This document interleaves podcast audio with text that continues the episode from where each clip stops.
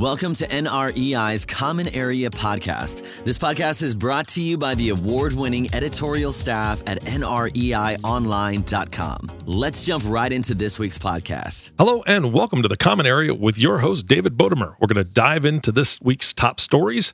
Good morning, David. How are you? I'm doing well. How are you? Fantastic. I'm, I'm uh-huh. excited. I, I know we've got a lot to cover today, so I'm going to let you go at it. What are we talking about? So, we're talking about three stories that we posted this week. One is a look at the top cities for Generation Z, which is based on some uh, ranking that this company NestPick uh, put out. Secondly, we have uh, an update on what foreign investors are doing when it comes to com- U.S. commercial real estate. And then lastly, we have a piece at looking at what some of the implications are of the new rent control law that's gone into effect in California and what some of the what that might mean for uh, multifamily owners and investors in that state going forward. Gotcha. All right. So we've got quite a bit to cover. So we're starting with the world's top cities for Generation Z. And, and David, forgive my ignorance. What which generation is this now? What what age group are we talking about? This is like the the people after millennials, basically. So Generation Z, I think, l- roughly anyone um, that that was born starting in the mid to late 1990s to the early 2000s Got is it. generally generally considered Generation Z. Generation Z. All right. So they, they used a bunch of metrics. I've actually taken a look at those. Uh, really, really interesting stuff. But I'm going to let you start. What What are your observations? Yeah, so I mean, I thought it was interesting. Part, part, part. It did strike me just how comprehensive they were. Just to say who this is, NestPick is um, they are a company that does uh, listings for like furnished apartments. Um, so it's just kind of like an online listing service, and I think that they you know this is just a piece of content that they developed. I was struck that yeah that they went to such lengths to rate you know they had kind of five big buckets of of metrics. That those included digital uh, what they called principles leisure uh, and business and then among those sorry so that's four not five uh, but then among among those then they had like five you know varying numbers of subcategories so overall they had 22 metrics um, by which they used to generate this ranking. Um, I was so I you know I found the methodology pretty um, interesting and comprehensive. Then for the actual you know the list that we posted um, was just the top twenty.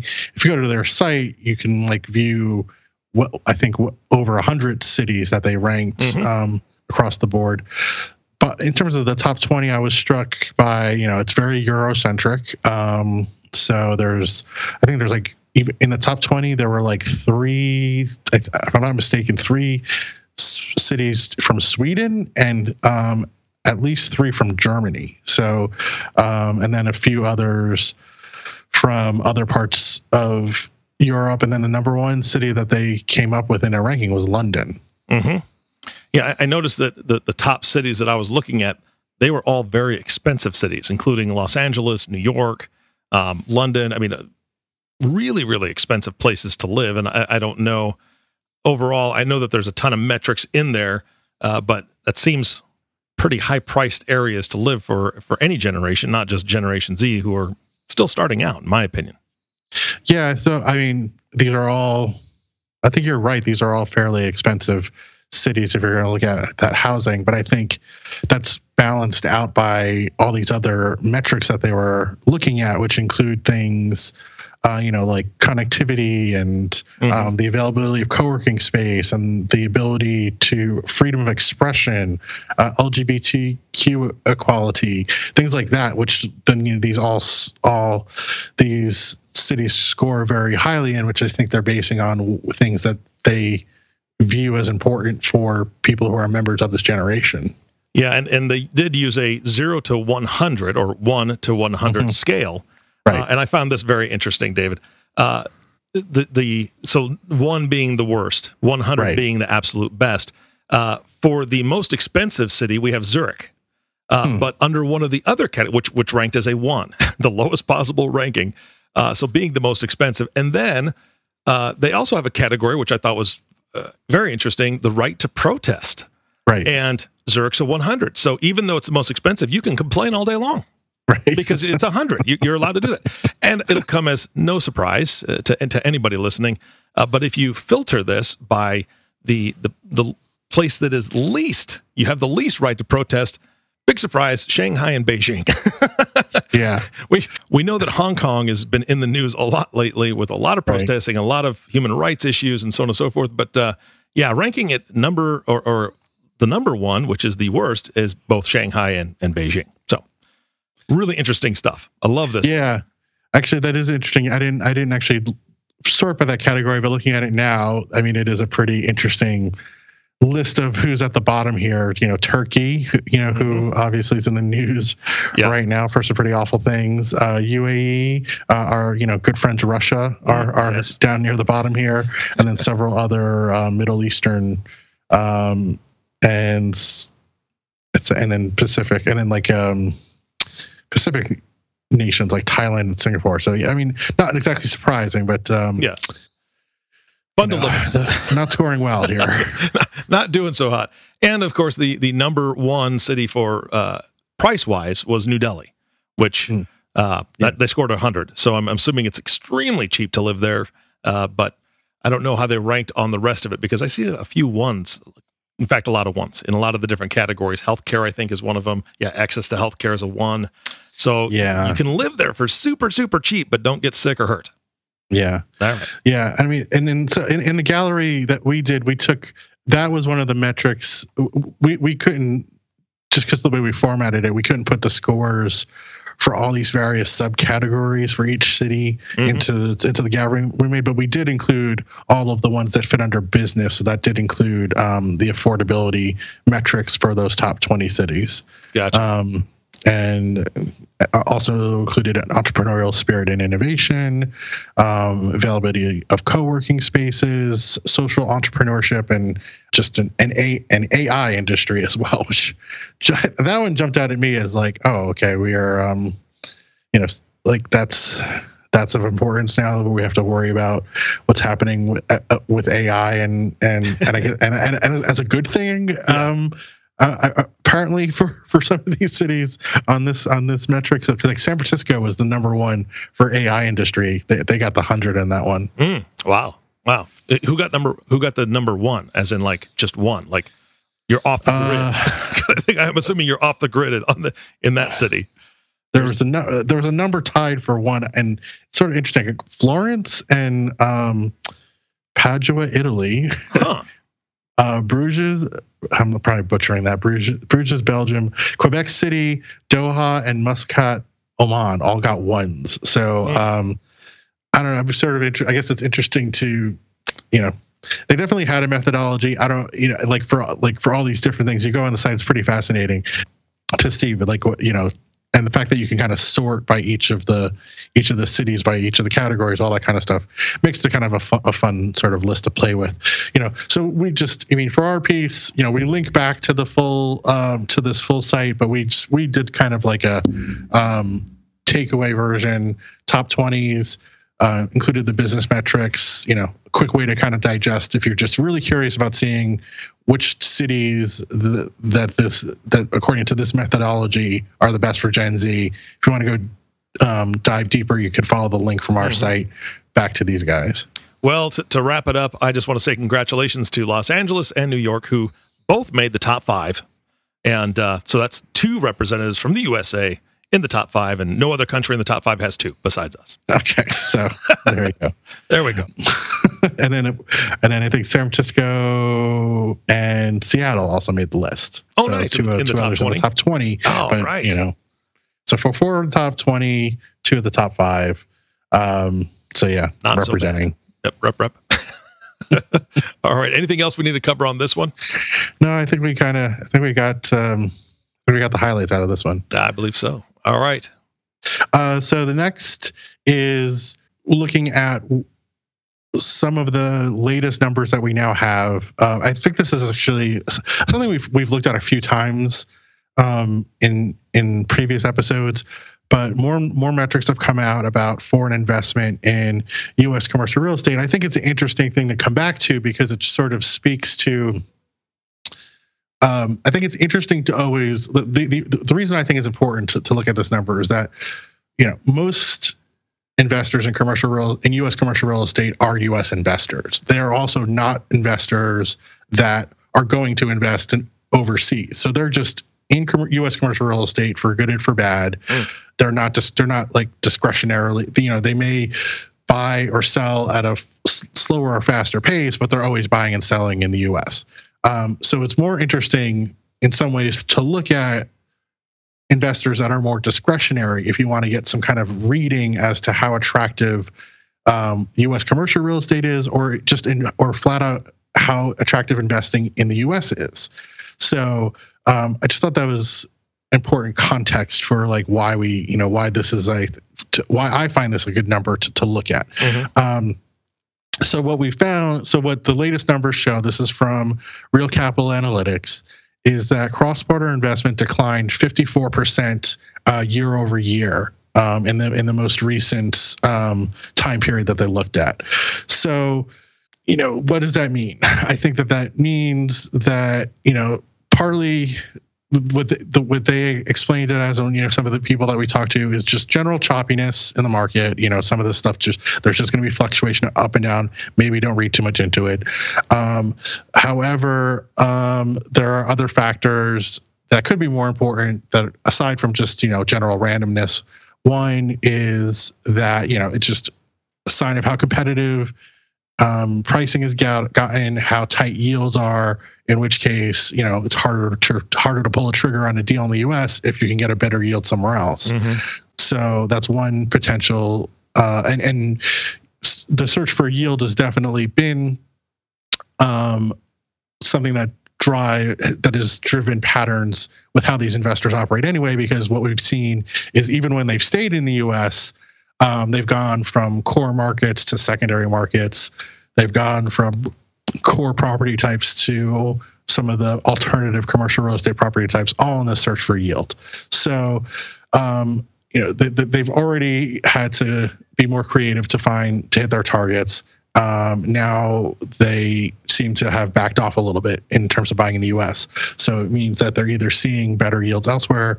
You know, that as a potential explanation. Yeah. But then the other factor that could be at play here is just you know people seeing the U.S. seeing some of the uncertainty, potential uncertainty economically or politically in the U.S. and maybe like being a little more cautious about investing here right now. Mm-hmm. I mean that makes perfect sense, and it's definitely turbulent. So, yeah. So I think that's why it's just you know so you know th- th- those are the latest numbers. Those are the potential explanations for what's going on. Um, the only other sort of interesting point I think in the piece um, was the five countries that have been the most active buyers in the U.S. in the first half of this year uh, were Canada, Israel, Germany, the UAE, and Bahrain. Hmm. So those are the players that those are the at least the nations where the most active um, investors in U.S. commercial real estate have come from so far uh, in in the first half of 2019. Gotcha. Any explanation why? Any thoughts on that?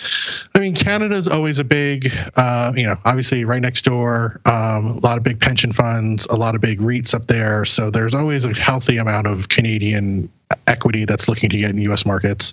For some of the other, I mean, also Israel is usually a fairly um, consistent buyer, you know, investor. There are some some REITs that have expo that are based there that invest in the U.S. or some REITs that have uh, U.S. REITs that have a lot of money from Israel behind them. So, um, you know, they're that's fairly consistent to see that.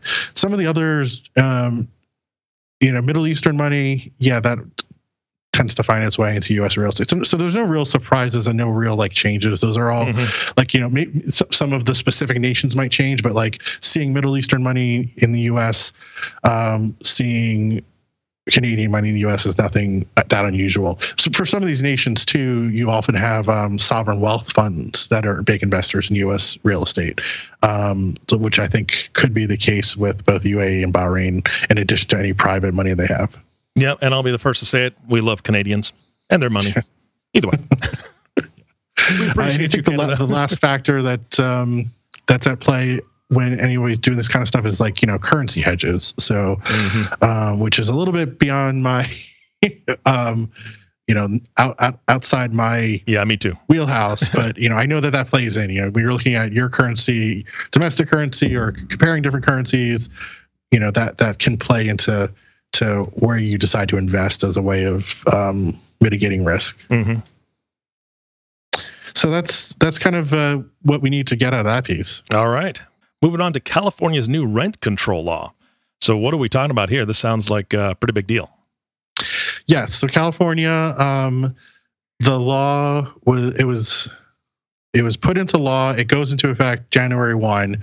Um, so going forward, what this will mean is that multifamily landlords will have uh, a maximum amount that they can raise rents in a given year, and it's it's it's actually set at a fairly um, high number, uh, uh, in my opinion, which is that it's five percent plus the rate of inflation. So uh, for for so you know that would allow and it would allow a maximum annual rent increase of of eight percent.